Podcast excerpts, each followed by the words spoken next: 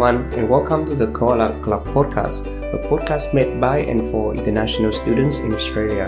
I am Kevin. And I am Trang, and we talk about everything education, work, and lifestyle for overseas students in Australia. Hello, everyone, and welcome back to the Koala Club podcast. How are you, Trang? I'm well, thanks. And you, Kevin? Yeah, I'm very good. Thank you. Great. So let's dive straight in. So today it's my absolute honor to introduce our guest speaker, Professor Patricia Davidson, who is currently Vice Chancellor and President of the University of Wollongong. And may I add, first female Vice Chancellor. Thank you, Trang. yeah, Professor Davidson, uh, welcome and thank you for joining us on the Koala Club podcast. My pleasure. And I've loved listening um, to the Koala Club podcast. And I thought of you actually. I've just been at an event and there was food, and I took food and brought it back to the office and telling all the students, go get the food. I'm actually very amazed at uh, when I heard you listen to that episode when I was talking about how to attend event on campus to get free food. No, it's good. Oh, thanks for that. But you also gave a lot of other very helpful tips about phone packages and coupons. No, it was very useful. Yeah, we're glad to hear that you enjoyed the episode. So, Professor Davidson, so I think you're and also. Please call me Trish. Please call yes, me Trish. I was about to ask that because I know you're known by colleagues as Trish. So I was going to ask if you mind if we do address you as Trish. So. No, please.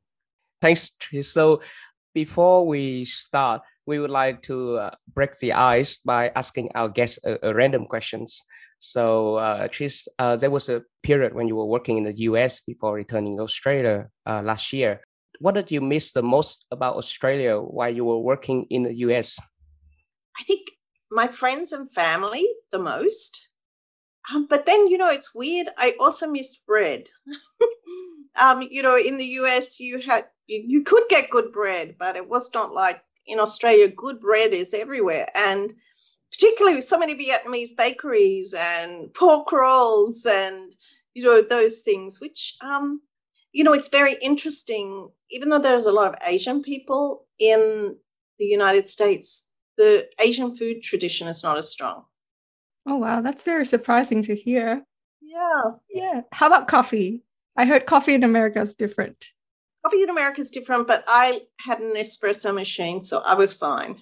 But I agree, um, it's much harder to get coffee. But and as for Australians, coffee now that it's a bit of a religion. It's not just espresso coffee or espresso coffee. It's what bean and what shop and all of those things. Yes, and I feel like we have a very strong local culture about coffee as well as in we tend to support more local coffee shop rather than turning to uh, franchises like um, Starbucks or Gloria Jean's. Yeah, and absolutely. I think that's quite quite different in America. I think that's a good yeah. thing actually. Absolutely, it's a great thing. Okay, so now that we break the ice, I couldn't think of anyone else more suitable for today's topic. The topic we're going to talk about today is how university education evolves over the years and the impact it can have to shape international students' future. So to kick off this um, episode, Trish, we think you are an exceptional individual with a very fascinating background. Now you have great experience and knowledge in a variety of fields from nursing to education and also research leadership. How do you think your diversified background shaped your mission and purpose as a vice chancellor of a reputable university? Well, you know, I think to be a teacher, to be a nurse, and to be a vice chancellor, you have to like people and you have to be passionate about the cause you believe in. As a vice chancellor, I really recognize I think education is a transformative force for good. I like to think about, um, it was actually quoted in Times Higher Education, universities beacons of hope in undiplomatic times. And I think it's been really my, you know, passion for health and social justice that has fueled a lot of my career. And being the vice chancellor of a fabulous university like the University of Wollongong sort of brings all of those things together. And plus, Kevin, I'm old now. I mean, I think, uh, you know, it's all of those experiences that you have over life, the good things and the bad things, um, you know, shape you to be able to face new experiences, challenges, and and seize opportunities. I wouldn't say older, but I would say uh, people getting wiser. And uh, you, you are so diplomatic, Kevin. no, and well, and especially when I met you first time, I feel I can feel your energy and your passion. So definitely, uh, by uh, my measure, you're not old at all. You you still have a lot of energy and you very passionate about what you do. And I think that sums up perfectly in your answer just then. Thank you. Yeah, that's exactly what I was going to say. Not old, but wise. And I agree with you, Trish. Education is so important, and you do have a really important mission ahead of you. So I think we definitely have the right person to do this job. Thank you. So our next question is um, regarding how you've viewed the change in, in university education over the years. So you've obtained your bachelor's and master's degree in education at the University of Wollongong, then your PhD at the University of Newcastle. So how has university education evolved over the years in Australia from your perspective, from when you were a student until now when you're vice chancellor? Well, you know, I think so many things have changed. And not only have cultural norms changed and attitudes in society, uh, but also technology has driven lots of improvements. It's hard to imagine, you know, at the library at the University of Wollongong, you would be in a lecture and you had to race to the closed reserves in the library to get copies of the articles which you could check out for an hour and you would then have to race off and photocopy them. So now I think it's fabulous that we can access so much more information digitally. I love the library now. You know, when I was there, it was no talking, no eating. Now it's a hub for interaction and support. So, you know, I really think that many universities have become much more student centered, looking at the needs of individual students. And I personally think that technology has been such an enabler in terms of access to information and also broadening our networks and horizons. You know, now it doesn't matter if you're a first year student and you see a, a professor on an article anywhere in the world, you can access their email and write to them. Uh, whereas in those days, it was about writing a letter on a typewriter, putting it in the mail, and just never knowing whether it would get there. So, you know, things things have changed a lot, and you know, and I think the majority for the better. Yes, absolutely, absolutely, uh, we agree. Technology has brought people together, and especially in the education space, where collaborations and teamwork and group work are one of the most important things. What happened over the years, for the better majority of it, is very excellent for students. And many more international students. Um, I think that's fabulous as well. And much better food, much better food on campus. yeah, we can all agree on that as well. Um, speaking about change, we listened to the We Are UOW podcast episode featuring John Daly and yourself. I'm particularly amazed at how you and John were pushing for nursing to be taught at university instead of at the hospital. Um, the year of 1984 was when nursing started being taught at the university. Do you recall if there were any international students learning nursing then, which compared to now, nursing is such a sought after course for international students? Yeah, look, tell, I, at that time, there were none. At that time, there were none. And I think it was because of, you know, some a very narrow focused of, you know, who could be a nurse and what it involved. I think in that episode, John talked about, you know, what it was like to be a man as a nurse. So, um, you know, I think definitely the opportunity to be in universities has enabled um, nurses to obtain a different range of knowledge and skills but also um, let people find out what nurses actually do. Yeah, agree. So previously, nursing is seen as a very traditional female oriented role. And there's been like such transformative change and you see male in nursing roles and you, you don't think that of that um, specific stereotype anymore and especially now with borders being so open well after covid obviously. Um, but like people can fly anywhere that international students can easily come to australia to study and that's become a more more attractive option for them to pursue like the nursing or the uh, or the healthcare uh, profession. So speaking of covid over the last two years all the universities and students have had to adapt very quickly to the new way of remote learning learning virtually. And even now, there are ongoing changes, uh, with most recently with the announcement of exams being held online at University of Wollongong. So, what are your plans to further improve the quality and delivery of the courses in this constantly changing environment of education that we are in? Well, I think a lot of it depends on assessing what the students want and what is necessary for the course matter.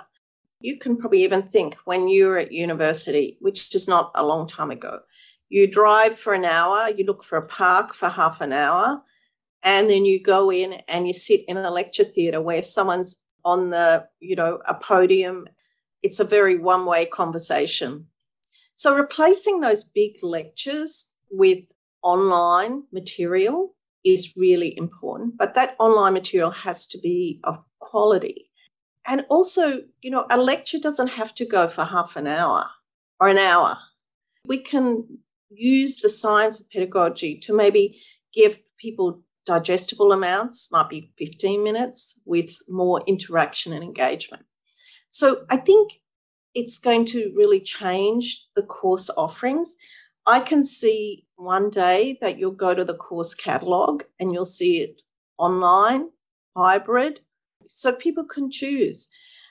And, you know, so many students that I meet have been, some of them have been actually very happy over the pandemic and have not found any disruption. But, you know, for many students, particularly, um, say, doctoral students, and particularly those from overseas, it's been a very alienating and isolating uh, situation.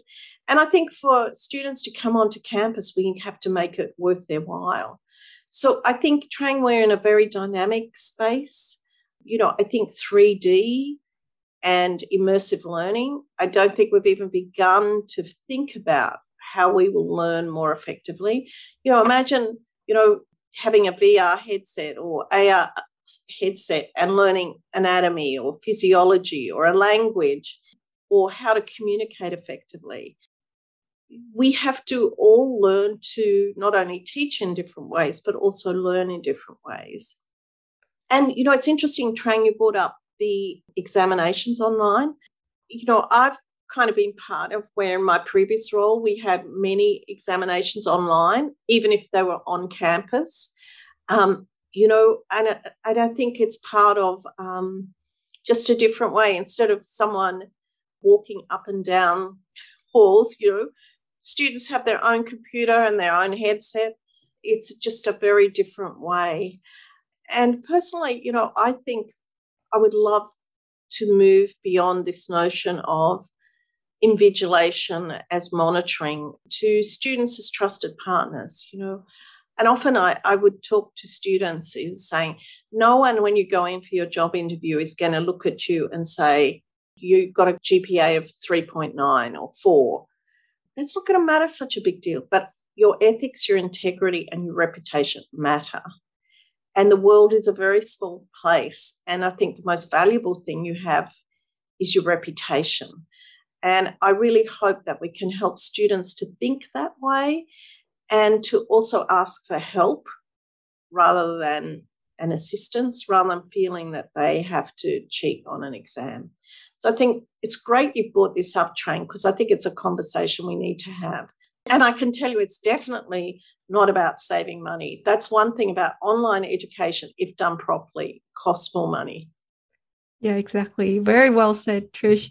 And I think most students would probably agree that sitting at home in your trackies doing an exam is probably more comfy than rocking up to the exam hall with a few hundred other students and sharing the bathrooms midway through the exam. So, oh, absolutely. Yeah. And in that sports hub, it's enough to put you off sports for life, you know.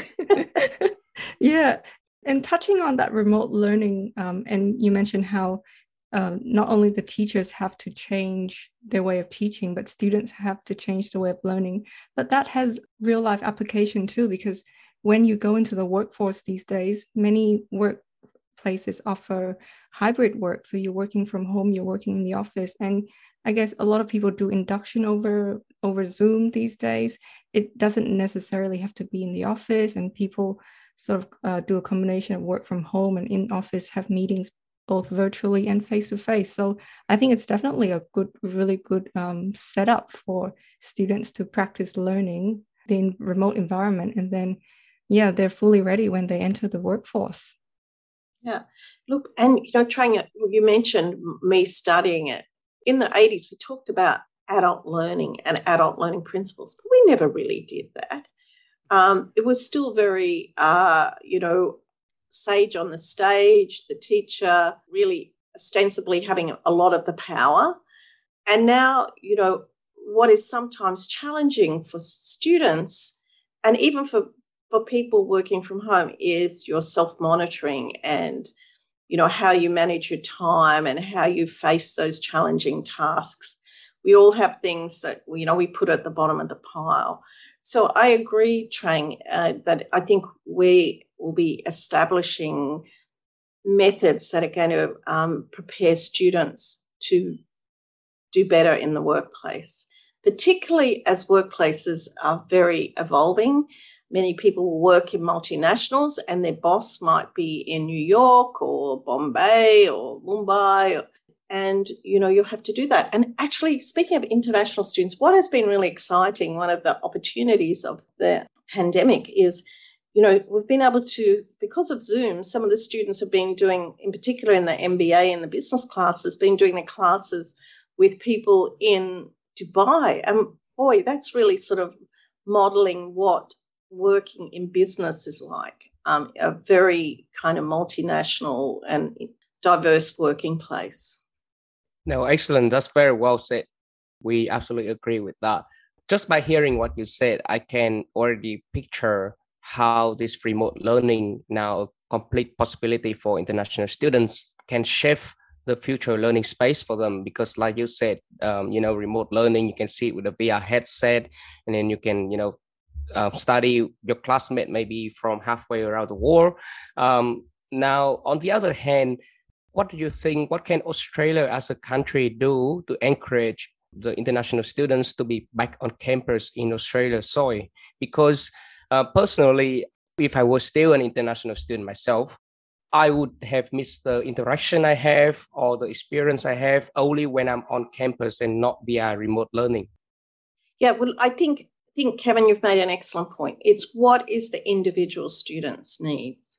You know, um, I was speaking to someone in the UAE yesterday and said, look, if I could do this course and not leave the UAE, that would be good. He's someone who's already got two master's degree and has an established career. But many people come to Australia to look at a potential migration pathway or to experience a different culture. So we are really looking forward to getting more of our international students back on campus because that enriches the experience for everybody.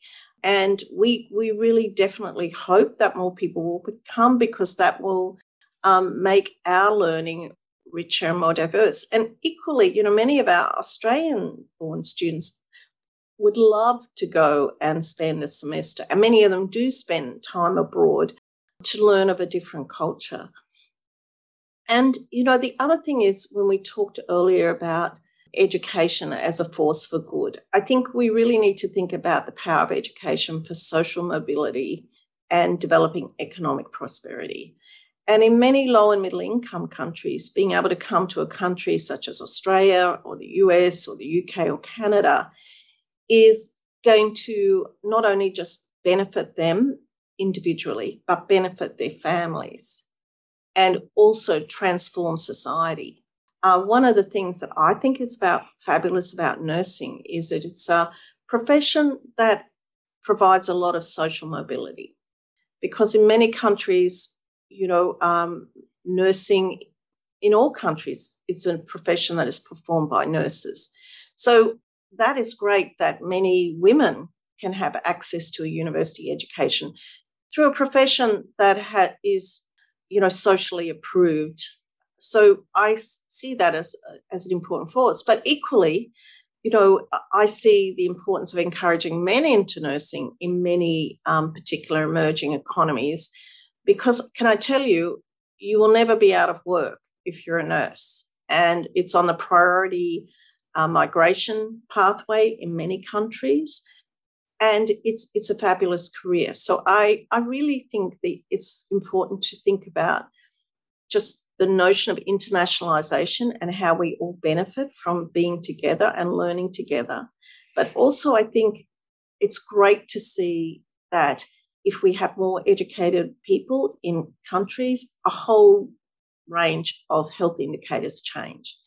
You know, maternal mortality decreases. The more educated children are, you know, less teenage pregnancies. You know, it's just such a driver for social good. Even, you know, at, if you do whatever course you do, from teaching, engineering, cybersecurity, all of that, that knowledge is going to provide economic and social mobility.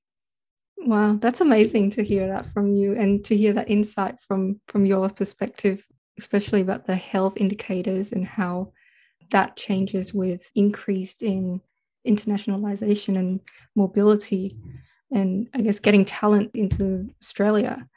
So, with um, international students, it's really important that they sort of understand Australia's work cultures of because obviously they come from very different cultures and um, to be able to integrate into Australia's work culture, that can be like an important factor for them to be successful at getting a job after they graduate and in the workplace itself.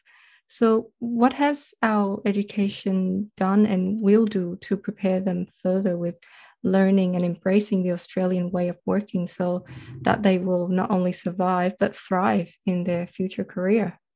That's a, an excellent question, and it's something we've been giving a lot of thought to.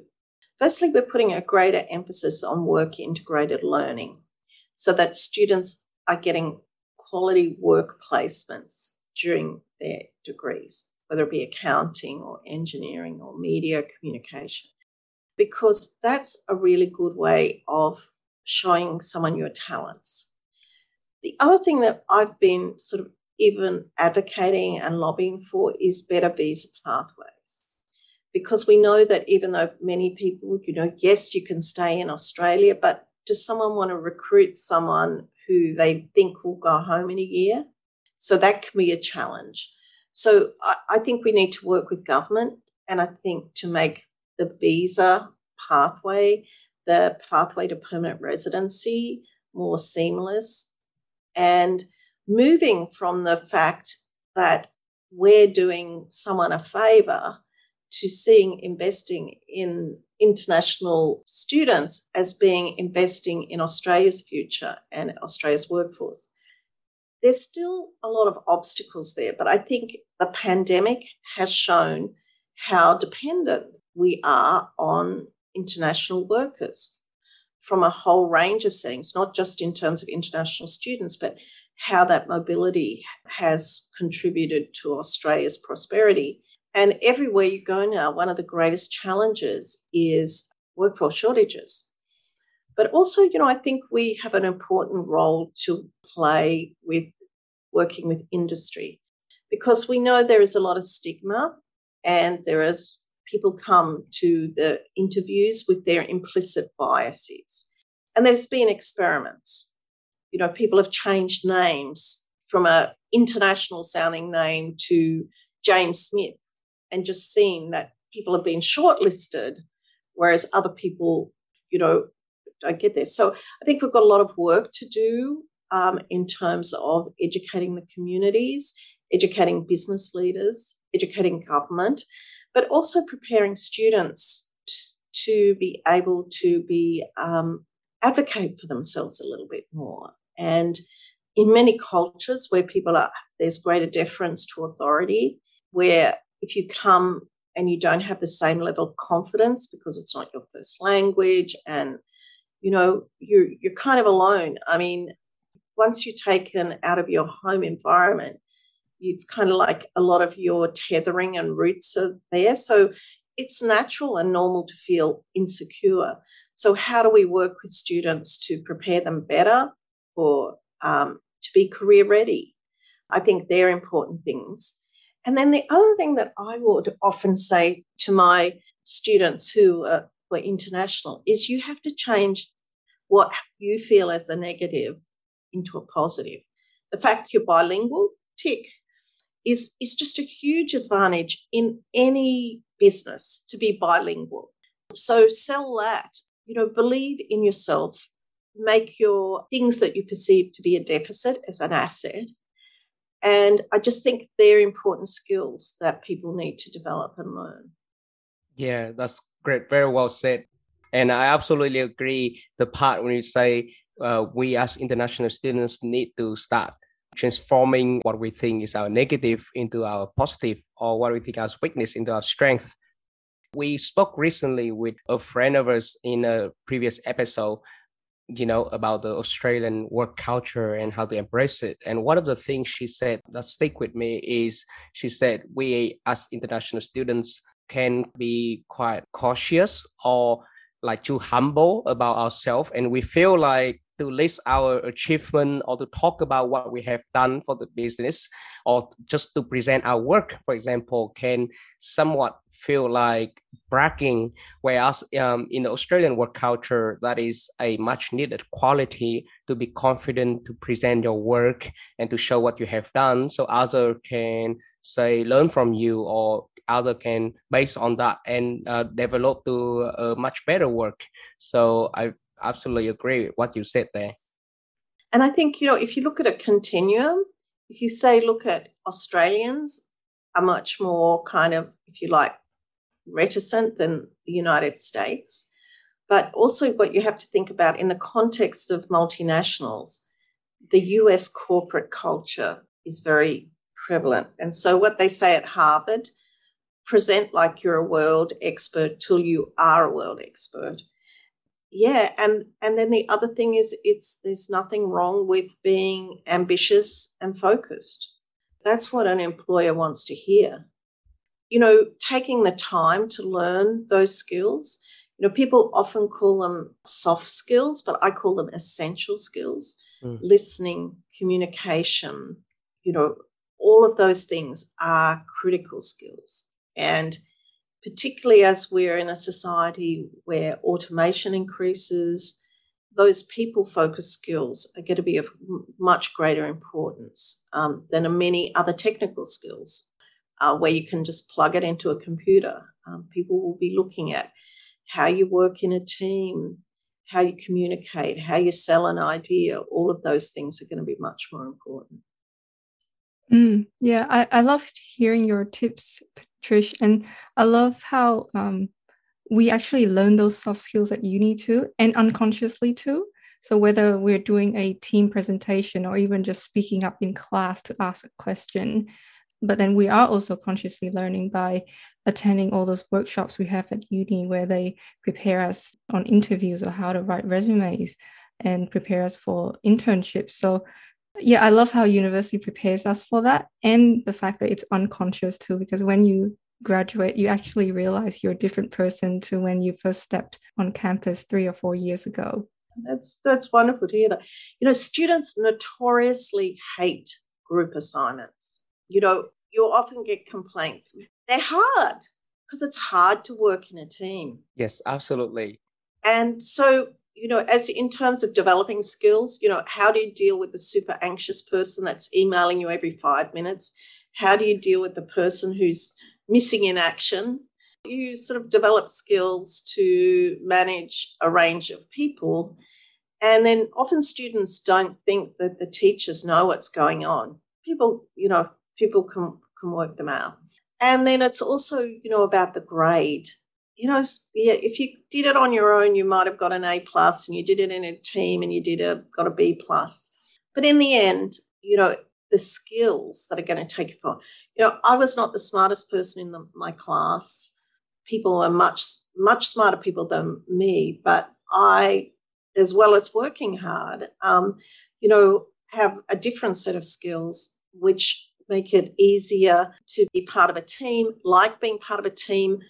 I always say to students, don't get bogged down in the mark. It's not that you don't want to strive, but that's not what's going to define you. It's, as Trang mentioned, what are the graduate attributes? What do you want to leave university being? That's why I think at the University of Wollongong, we want our students to leave being global citizens, to recognize that it's not just about being in Wollongong or Liverpool or Nowra or Dubai. It's about being part of a global community. And that is just so critically important. Mm, very inspiring. One of the things I feel like graduating is we got to learn how to learn. Um, you know, after university educations, we got that thirst for knowledge. Doesn't matter what you study. Doesn't matter if what you do after um, graduating is not what you study, but you got that skill to learn new things and you got that thirst for knowledge to be able to learn and to ad- adapt uh, to the new environment. And I think that's crucial for international students. Absolutely, absolutely. Because if you think about what a graduate attribute is, it's to be a lifelong learner. Because what I learned at university in or at nursing school in the late 70s is not what is needed to take care of patients now in 2022. So we've all got to be able to develop, grow, and evolve to be viable and valuable in the workplace. Great. So, Trish, it was really fascinating hearing uh, your stories and your insight. And we've really enjoyed chatting to you today. So, thank you so much for being on the show with us today. And I'm sure our listeners would really enjoy this episode as well. Thanks so much, Trang and Kevin, for having me. I just want all of our students to feel valued. I know it's not easy being far away from home. It's not easy to be part of a culture sometimes when you're not valued, where you see images that criticize your country, your beliefs, your religion, your family, the people you love. But I think that's where you have to rally to have an intrinsic sense of purpose and value and to remember to just follow your North Star and follow what you believe in. And I really want every student that comes to Australia, whether it be to the University of Wollongong or anywhere, to feel valued and an integral part of Australian society. So thank you so much for having me. No, thank you very much, Trish what you just said very especially meaningful for us and i'm sure all our listeners will appreciate that and the wisdom you shared today as well my pleasure thank you Thanks, guys, for tuning in. And if you haven't already followed us on Instagram or Facebook, please do at the Koala Club Podcast. Thanks.